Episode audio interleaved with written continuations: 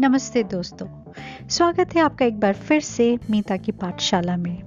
मैं भारत के अलावा विश्व में व्याप्त मेरे सभी श्रोताओं का हार्दिक अभिनंदन करती हूँ, जो कि बहुत से देशों से हमारे साथ जुड़ चुके हैं और जो लेटेस्ट एडिशन है लेटेस्ट हमारे श्रोता आए हैं, वो हैं यूएई और जर्मनी से। तो आप लोगों का बहुत बहुत स्वागत है हमारे इस स्टूडियो में।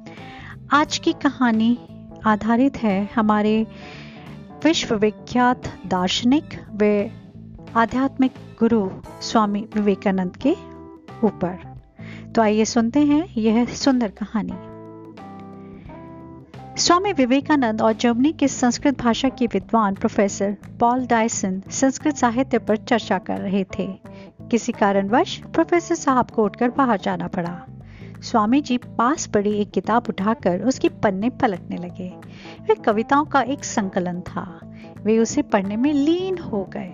थोड़ी देर बाद प्रोफेसर डायसन अपना काम निपटाकर लौटे। लेकिन स्वामी जी किताब पढ़ने में इस कदर खोए थे कि डायसन के लौटने का उन्हें पता ही नहीं चला। कुछ देर बाद डायसन को लगा कि स्वामी जी जानबूझकर उसे नजरअंदाज कर रहे हैं। पूरी किताब पढ़ने के बाद जब स्वामी जी ने अपनी गर्दन ऊपर उठाई तो डायसन को सामने बैठकर इंतज़ार करते हुए पाया। वे बोले, क्षमा कीजिएगा, मैं पढ़ रहा था, इसलिए आप कब आए, इसका मुझे पता ही नहीं चला। स्वामी विवेकानंद द्वारा माफ़ी मांगने के बावजूद डायसन के मन में मलाल आ गया। उन्हें यही लग रहा था कि स्वामी जी ने जानबूझकर उनकी उपेक्षा की है। स्वामी विवेकानंद उनके मन का भाव जान गए।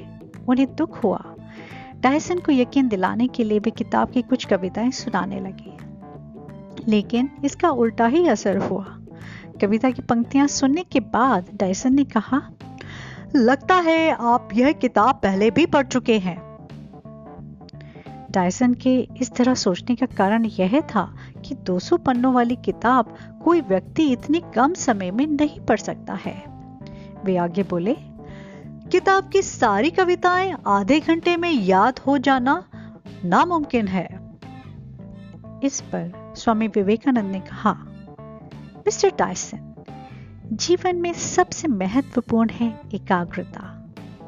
एकाग्रता जितनी अधिक होगी, आपका समय उतना ही कम लगेगा, या काम का परिणाम उतना ही ज़्यादा अच्छा होगा। और इन्हीं शब्दों के साथ यह कहानी यहीं समाप्त होती है। धन्यवाद।